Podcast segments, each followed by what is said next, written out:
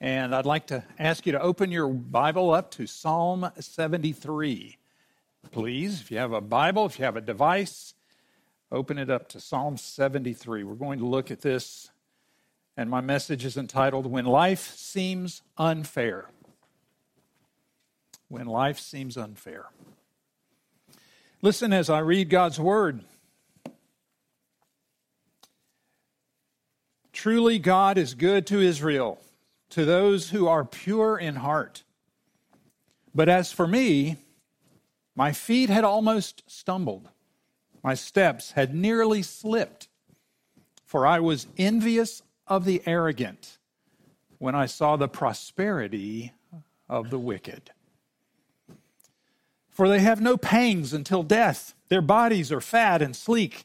They're not in trouble as others are. They are not stricken like the rest of mankind. Therefore, pride is their necklace. Violence covers them as a garment. Their eyes swell out through fatness. Their hearts overflow with follies. They scoff and speak with malice. Loftily, they threaten oppression. They set their mouths against the heavens, and their tongue struts through the earth. Therefore, his people turn back to them and find no fault in them. And they say, How can God know? Is there knowledge in the Most High? Behold, these are the wicked, always at ease. They increase in riches. All in vain have I kept my heart clean and washed my hands in innocence. For all the day long I have been stricken and rebuked every morning. If I had said, I will speak thus, I would have betrayed the generation of your children. But when I thought how to understand this, it seemed to me a wearisome task until I went into the sanctuary of God. Then I discerned their end. Truly, you set them in slippery places, you make them fall to ruin. How they are destroyed in a moment, swept away utterly by terrors. Like a dream when one awakes, O Lord, when you rouse yourself, you despise them as phantoms. When my soul was embittered, when I was pricked in heart, I was brutish and ignorant. I was like a beast toward you. Nevertheless, I'm continually with you. You hold my right hand. You guide me with your counsel, and afterward you will receive me to glory. Whom have I in heaven but you? And there is nothing on earth that I desire besides you. My flesh and my heart may fail, but God is the strength of my heart and my portion forever. For behold, those who are far from you shall perish. You put an end to everyone who's unfaithful to you. But for me, it's good to be near God. I have made the Lord God my refuge, that I may tell of all your works. This is the word of the Lord. Thanks be to God. Let's pray together and seek God's face. Father, earlier today we sang the song, Lord, I Need You. And we do say that again to you, O God. We need you. And as we open the Bible together and look at your inspired word. We need your Holy Spirit to come and take what's on this page and make it words of life to us. Father, use these words penned so long ago to stir our affections for Jesus, to point us in his direction, and to help us to live in such a way as to be the salt and the light that people around us need us to be. We pray this in Jesus' name. Amen. I love the honesty of the Bible. The Bible is an honest book. It contains stories of real people who had real problems, people with whom you and I can relate because we have those same problems. If you struggle with depression, for example, so did Jeremiah. If you sometimes feel inadequate, so did Timothy. If you struggle with lust, so did Samson. If you struggle with loneliness, so did David. If you struggle with pride, so did Hezekiah, king of Israel. If you struggle with fear, so did Jonah. If you struggle with doubt, so did Job. And if you've ever struggled with envy, and who hasn't, right? So did the author of Psalm 73, whose name was Asaph. A S A P H. His name is up there at the top of this psalm. Asaph struggled with envy. Who was Asaph? Well, he was a priest back in the days of King David and Solomon. He was Israel's music director. So he was the McCartney Diener of the ancient world. He was the worship leader. He led God's people in worship. He organized choirs. He wrote music. He recruited musicians. He was, to use a modern phrase, a singer songwriter. And he wrote a dozen of the Psalms that appear in our Bibles.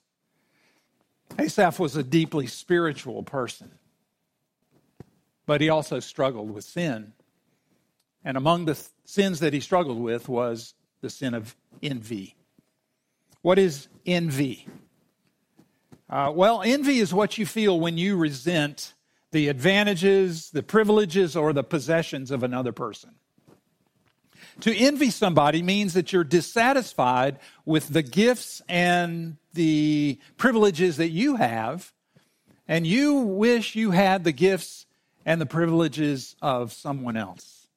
An illustration. When I was a kid, I was kind of on the artsy side. Uh, my brother, older than I, was kind of on the athletic side.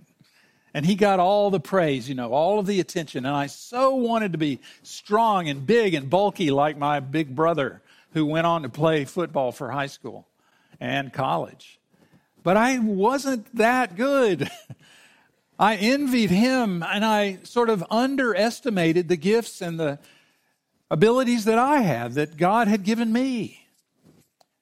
I envied my brother. I've envied people throughout my life. Perhaps you can think of someone right now of whom you're envious. Well, in Psalm 73, Asaph tells us about his envy and what it was that turned him around. So here's our outline today. Uh, we're going to look at Psalm 73 in four parts, and they all start with the letter C to make it easy to remember. We're going to start looking at Asaph's creed and then his crisis. Thirdly, his course correction. And finally, his confidence. Uh, creed, crisis, course correction, confidence. So let's dive right into Asaph's creed. What is a creed, by the way? A creed is a set of beliefs. Often we stand and, and recite the Apostles' Creed, right? Well, here in Psalm 73, you have, in a nutshell form, Asaph's Creed, and it's in verse 1, where he says, Truly, God is good to Israel, to those who are pure in heart. That's a summary of Asaph's creed. He believes good stuff. He knows his theology. Asaph is reformed. He is orthodox. He knows what he is supposed to believe. After all, he is a leader of God's people. He's a student of the Word of God. That's why the first word out of his mouth when he writes Psalm 73 is the word truly or surely or certainly or indeed, God is good to Israel.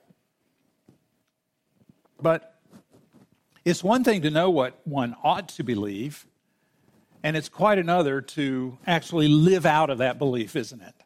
We all know our, we, we have our creed, we have our theology. It's up here. But so often we don't live out of what we know to be true. Because in Asaph's case, no sooner are the words of verse 1 out of his mouth than he has a crisis of faith.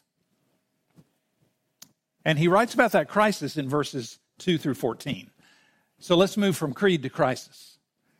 In verse 2, Asaph says, But as for me, my feet had almost stumbled, my steps had nearly slipped. He says, I had almost tripped and fallen. I lost my balance. And we want to say, Asaph, what happened? What happened to cause this crisis? And he tells us in verse 3. He says, I was envious of the arrogant when I saw the prosperity of the wicked. See why I started off by saying the Bible's an honest book? Here is this deeply spiritual, godly man, leader of God's people, admitting that he was envious of the wicked. You can identify with Asaph, can't you? I can. Maybe you come out your front door one day and you see your next door neighbor gathered around with his friends around his brand new Tesla. And you say to yourself, Oh, wow, look at that beautiful car. Wonderful. Congratulations. Yay. I'm so happy for you. But what are we thinking? Why do they have that car? You know, how did they get that car? I should have that car.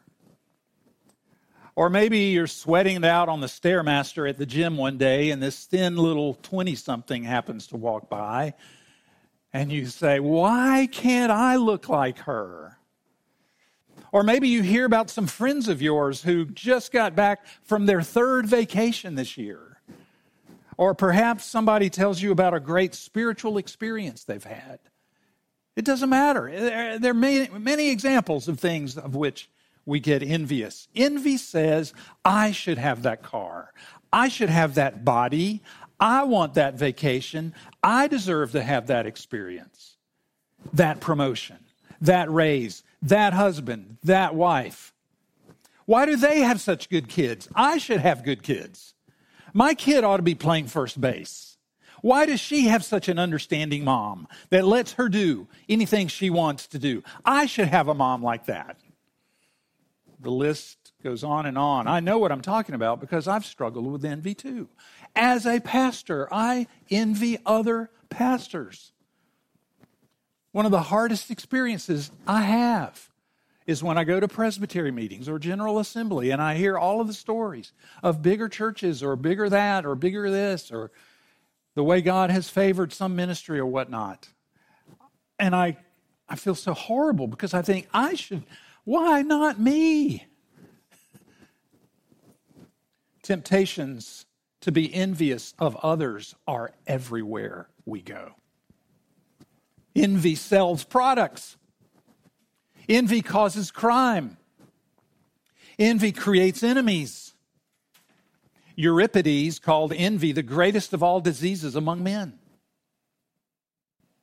And it's listed in, in uh, Galatians 5. Paul, the apostle, lists envy in his list of the acts of the flesh. And Proverbs 14:30, write that down. Proverbs 13:30 1430, uh, pardon me, says, A heart at peace gives life to the body, but envy rots the bones. Proverbs 14:30. Envy rots the bones. Isn't that graphic?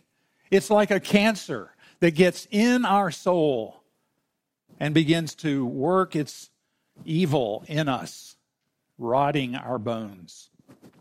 And in Asaph's case, it just about killed his faith. Verse 2 says that he nearly slipped off the cliff into the abyss of doubt and unbelief. Asaph believes, verse 1, God is good to Israel. But he looks around and something doesn't add up. You know, the righteous seem to be suffering while wicked and arrogant people have it easy and are prospering. The Hebrew word for prosperity in verse 3 is the Hebrew word shalom. Many of you familiar, are familiar with that word. It means peace or well being or blessedness or wholeness. Asaph is looking around and appears that people who don't even love and know God have shalom, a life of blessing. Something's wrong with this picture, God, Asaph says to himself. Unbelievers seem very happy. See verse 4 they have no pangs, that is, no struggles. You ever feel that way about non Christians, they, they don't struggle with near the stuff I struggle with, we think. They're not stricken like the rest of mankind, verse 5. They seem healthy. Their bodies are fat and sleek, Asaph says in verses 4 and 5. They're not in trouble as others are. They seem popular. You, do you envy popular people? Verse 10 people turn back to them and they find no fault in them. Uh, they seem invincible and in control. Verse 9 they set their mouths against the heavens and their tongue struts through the earth. They seem successful, always at ease, he says in verse 12. They increase in riches. Earlier, I suggested that you might know someone that you're envious of. I want you to think about that person right now. Think of someone whom you envy, someone who appears to be, according to this list here, happy, healthy, popular, in control, and successful. Maybe it's a neighbor of yours. Maybe it's somebody at school, someone you work with, somebody in your family. It could be a group of people, a whole group, like all married people, for instance, or all young people, or smarter people, or something like that. The point is, you're dissatisfied, like I was when I talked about my brother, you know? You're dissatisfied with whom God made you and what He's given you, the station He's assigned to you in life, the particular quirks you have. You're dissatisfied with those things that God has granted to you, and you resent that other person for who they are and what they've been given by God. Listen to me this morning. That envy is killing your joy. It is killing your joy. It is rotting your bones. Whether you know it or not, it is rotting your bones, robbing your heart of peace. It's killing your ability to love that person. You can't love and be envious of someone at the same time. You can't celebrate what God is doing in his or her life and envy him or her at the same time. Envy rots the bones. So you see, Asaph's having a crisis.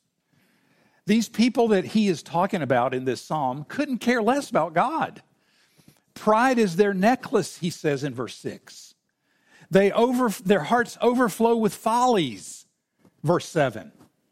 They don't love God. They don't give God the time of day. Verse 11 says that they carry on with their lives and they say, How can God know? You know, what does God care? I'm just going to do what I'm going to do. God is a million miles away. He has no relevance in my life. Is there knowledge in the Most High? He says there in verse 11. And Asaph hears all this, he sees and observes all this, and he says, It's not fair, God. You're supposed to be good to Israel, to those who are pure in heart. Well, God, I'm Israel. I've done all the right things. I've believed all the right things, tried to honor you and obey your law. And what have I gained for it? He says in this psalm, nothing. It's all been a waste. All in vain, verse 13. All in vain have I kept my heart clean and washed my hands in innocence.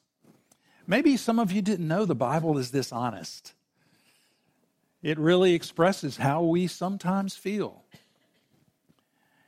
Now, before we pile on Asaph and accuse him of feeling sorry for himself, we need to realize that he's asking a very reasonable question here. He's asking, Is God just? Is he fair? Is he good? Is he really true to his promises? And can I trust him? You know, Job asked these questions. So did the author of Ecclesiastes. So did Habakkuk. So have I. And so have many of you. How can I, how can you follow and trust a God that presents himself as God in the Bible? How can I trust and follow that God when life seems unfair, when prayers go unanswered, when my loved one does not get better, when it feels like God is a million miles away? It's a very reasonable question. And the answer to that question is in verses 16 and 17, where Asaph makes a course correction. We've seen his creed and his crisis. In these two verses, he makes a course correction, and suddenly the whole psalm shifts gears. Look at verse 16. He says, When I thought how to understand this, it seemed to me a wearisome task. That is, it seemed impossible to figure out. uh, it was oppressive to me until, verse 17, I went into the sanctuary of God. Then I discerned their end. Ah, see, that's the breakthrough right there. That's the breakthrough for Asaph. He gets a new perspective on life in a fallen world. Or perhaps we should say that he recovers the perspective that he always has had, but he temporarily lost it. Just as you and I often get off track, we nearly slip when we forget what God has taught us in the Bible. It's like Asaph puts on glasses. Like if you look at me, you notice I'm wearing glasses. If I were to take these off, this everything I've in this Bible here, everything I've written in my notes is a complete blur. you know, it happens. but when I put on my glasses, suddenly everything's sharp and clear. That's what Asaph has experienced as he has wrestled with God over these questions that he's had as he has prayed and as he's been honest with the Lord, God breaks through, helps him put on the glasses of faith, and suddenly Asaph sees things correctly. How did it happen for him? He went into the sanctuary of God. That's how it happened. That is to say, he went to the temple, he went to church.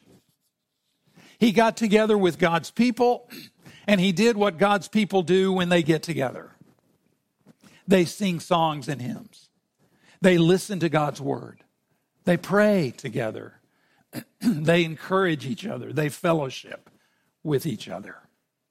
See, it was in the temple, gathered with the family of God, that Asaph regained his balance. He put on his glasses, he saw things as they really are, and his envy became faith. You know, the older I get, if I could be personal for a moment, the older that I get, the more I value what we're doing in the room right now this morning. Um, earlier in my Christian experience, pardon me, earlier in my Christian experience, I kind of thought it was all about me and Jesus. You know, I became a Christian in college. Pardon me, let me drink. Getting a little choked up here when I became a Christian in college, my life radically changed, and I loved to be alone with God. And that's still good. I'm not discrediting that, but it was all about me and Jesus, you know? And I'm certainly not discounting the value of personal devotions and things of that nature. But something special happens in church on Sunday morning that only happens in church on Sunday morning. In fact, that's one of the bad things about COVID. People got used to not going to church and finding it a lot more convenient to hang out at home and watch church online. And now that we're back, we're supposed to be back. this is where it's at. Now, look, I'll be honest. There have been times in my life when I've dragged myself to church on Sunday. And look, I've been a pastor.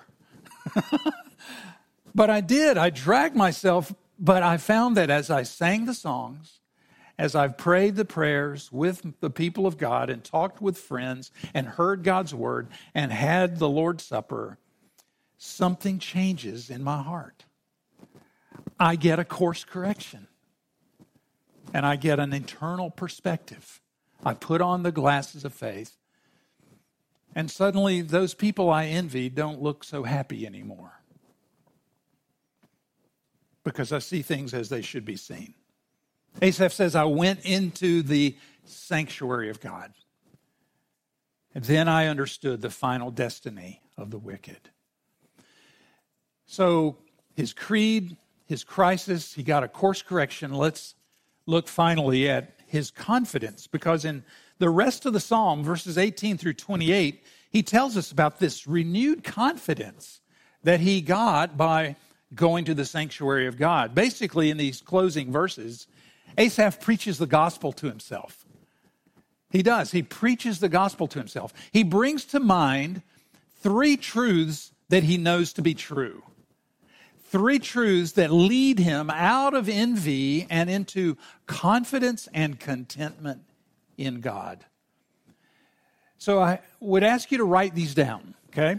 Write these. These are three truths that I believe if you and I will begin again to preach these things to ourselves regularly, we will find ourselves living with that eternal uh, perspective and overcoming some of the sins of the flesh that often rob us of our joy and rot our bones. Truth number one although unbelievers may prosper in this life, they will be punished in the life to come. Although unbelievers may prosper in this life, they will be punished in the life to come. That's what Asaph says in verse 18. He says, Truly, Lord, you set them in slippery places. You make them fall to ruin. How they are destroyed in a moment, swept away utterly by terrors.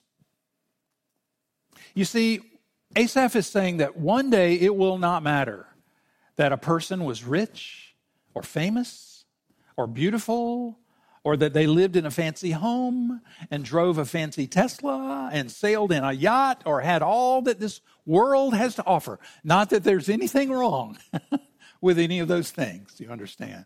But sadly, for those people in the world who put their hope and trust in such things, on the last day, they will discover that they neglected the one thing that matters most in life, and that is having a relationship with Jesus Christ.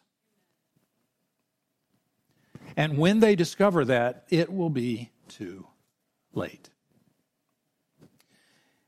That's truth number one.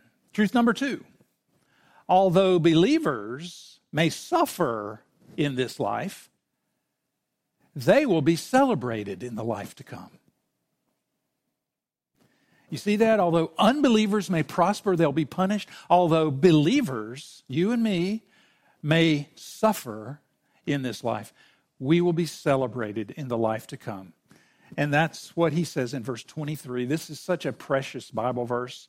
Some of you have heard these closing verses of his psalm. He says in verse 23 Nevertheless, I am continually with you you hold my right hand. You guide me with your counsel, and afterward you will receive me to glory.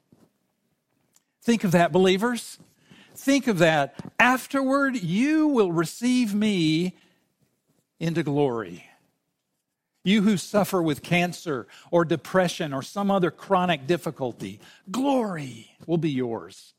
You who have denied yourselves and carried your cross and given your money and served without reward.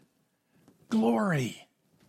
You who have wept over your sins and weaknesses and fought your temptations and sought God in spite of your failings.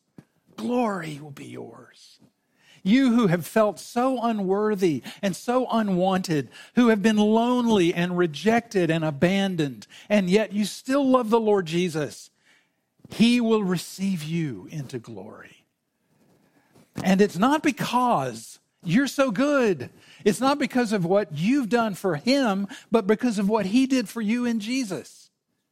Jesus came and died on the cross for you and rose again from the dead, taking your sins away and replacing them with his righteousness. And now God, your Father, sings over you with joy and cannot wait to get you home. You will be celebrated. Something like what the father of the prodigal son did when he returned home. He threw a big party you'll have a big party in your honor because of Jesus in your life. Truth number one unbelievers, though they prosper, will be punished. Believer, truth number two, believers, though they suffer, will be celebrated. And finally, truth number three that he preaches to himself in this psalm. In the meantime, how do we live? In the meantime, between now and that great day, believers in Jesus, you have the most wonderful thing in the world, and that is a relationship with God. That's why you need never envy a single person in the world. Why? They should envy you because you've got what really matters a relationship with God through Jesus Christ. He says in verse 26 My flesh and my heart may fail but God is the strength of my heart and my, underline this word, portion forever. That word portion means share or inheritance or allotment. It really means enough.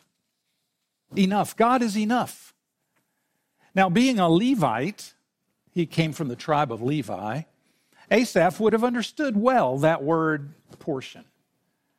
You see, the Levites, do you know about this? The Levites of the tribes of Israel, the Levites owned no real estate in Israel. All the other tribes received territory in the promised land Judah, Simeon, Benjamin, Issachar, Zebulun, Reuben, Gad, Asher, all of those tribes. They, they received real estate, but not the tribe of Levi. They didn't receive any allotment or territory. The reason is, is that God was their portion. God was enough. He was their inheritance. And so is God your portion this morning. He is enough. He is the treasure that far exceeds and far outlasts any other. Jonathan Edwards great preacher of the colonial era here in America back in the 1700s. He preached a sermon on this very psalm one day. And in that sermon, he said something I hope you'll try to remember. He said this He that has God has all. That's good, to, easy to remember, isn't it? He that has God has all. See, if you believe that, that'll cure your envy. That'll cure my pastor envy when I remember that I, who have God, have everything that could possibly be had. God is your portion when your marriage is an unhappy one. God is your portion when you are single. God's your portion when you lose your job or don't like your job or can't find a job. God's your portion. God is enough this is a tough one, but it's true. God is enough when your child decides to, to walk the path of unbelief. And some of you have had that experience. God is enough when you're sick and you won't be getting better. Do you believe that? New City Church, do you believe God is your portion? That He is enough? See, Asaph learned something that we need to learn. The blessed life, the life of shalom, is not achieved by what you have or what you do or what you know. It's measured by who you know. Or better yet, by who knows you. Earlier, I asked you to think of someone you envy. Do you want to kill that envy before it kills your joy and rots your bones? Sure, you do. Then say with Asaph, My flesh and my heart may fail, but God is the strength of my heart and my portion forever. Let's pray. God, we have to admit how similar to Asaph we are this morning. We are aware of envy in our lives, most of us, perhaps all of us, maybe even this morning. But we thank you, God, that you're far better than anything this life might have to offer. Help us, we pray, to put on the glasses of faith and to remind ourselves constantly of the fact that one day things are going to look a lot different when unbelievers are punished and we're celebrated. God, may that not lead to pride or apathy, but may it lead to earnest living and zeal for the glory and the cause of Jesus, who died to give us this confidence. And we pray this in Jesus' name. Amen.